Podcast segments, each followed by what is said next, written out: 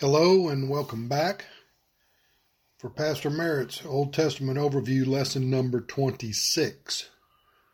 We will be beginning down toward the bottom of page 1 in the outline, which is going to be Genesis 12, verse 8.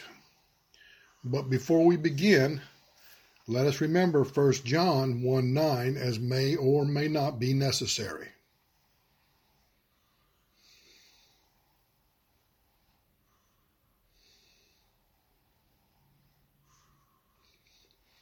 Old Testament Overview, Lesson number 26. Genesis 12, verse 8. And he removed from thence unto a mountain on the east of Bethel, and pitched his tent, having Bethel on the west, and Hai on the east, and there he builded an altar unto the Lord, and called upon the name of the Lord. 3.1. Verse 8. He removed from thence. 3.11 Abram by now was learning that the life of faith is a life of pilgrimage. From Ur to Haran, from Haran to Shechem, then to Bethel, from plain to mountain, God may call some of his children to settle down temporarily, but others he calls to a life of pilgrimage. 3.12 Even though we have homes, Remember, in this, the devil's world, we are pilgrims.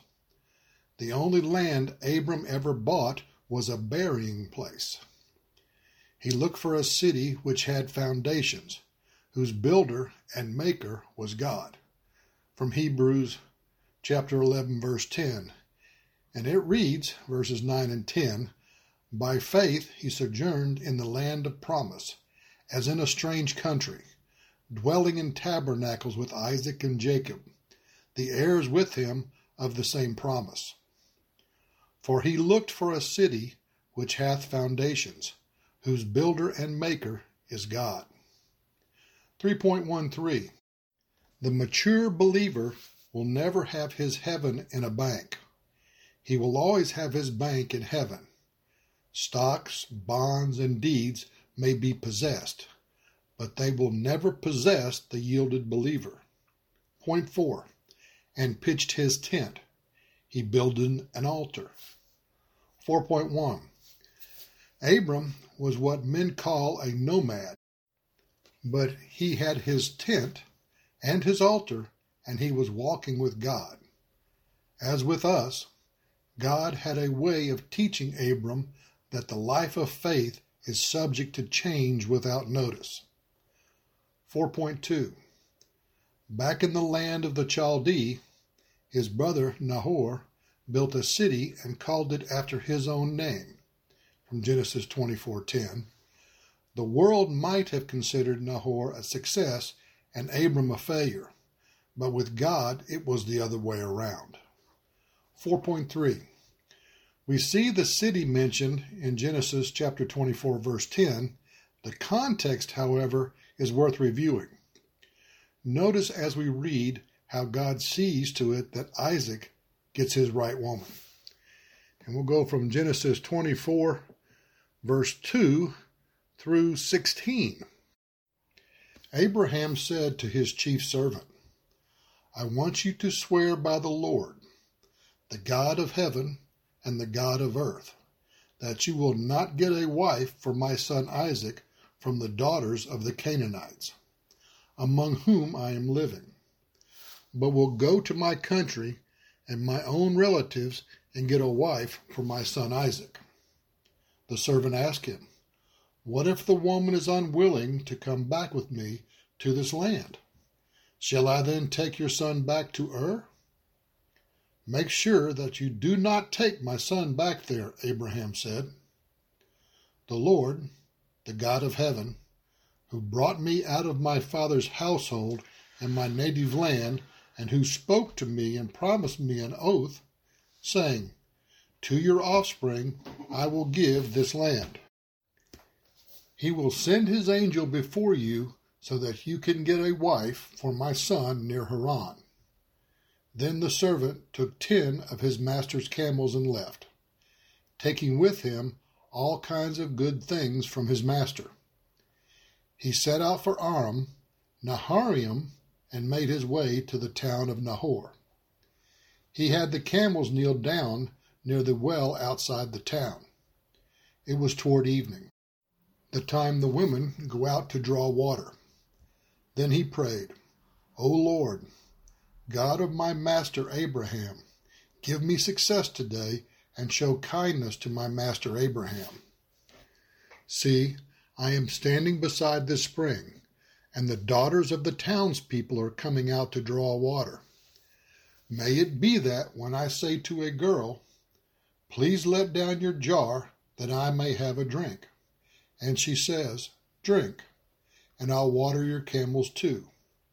Let her be the one you have chosen for your servant Isaac. By this I will know that you have shown kindness to my master.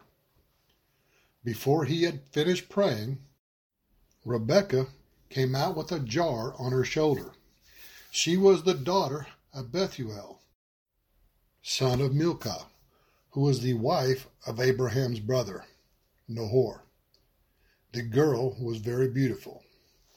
That was a very short and very good lesson Pastor Merritt's Old Testament Overview, number 26. I was very honored to have Tyler, my son, listen in for the lesson.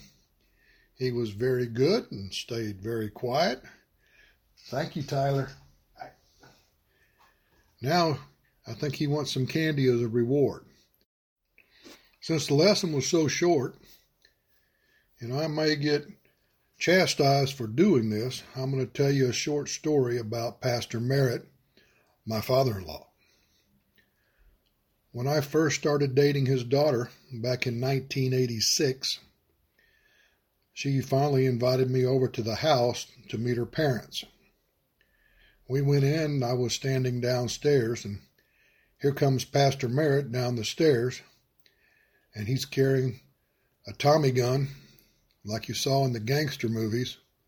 And he gets to the bottom of the stairs and looks at me and says, What do you think about this? As a young, hard charging Marine back in those days, uh, I was quite impressed, and uh, I've never ceased to be impressed with Pastor Merritt in so many ways and the things he's taught me about what it is to be a, a husband and what it is to be a father, and I'm proud to be associated with him. So don't count on a lot of these stories because I'll probably get shut down from doing it again. But I just wanted to brag on my Pastor Merritt and my father in law and the guy I call GJ. Once again, we appreciate you listening. Looking forward to being with you again. If there's anyone out there without Jesus Christ as their Lord and Savior, Remember, believe on the Lord Jesus Christ, and thou shalt be saved. Also, encourage you to visit westbankbiblechurch.com, and from there you can also get to these podcasts through Buzzsprout, which you can see the outline there, or you can also, or you can also get it off the website under the uh, Old Testament study. But that's it for now. So long.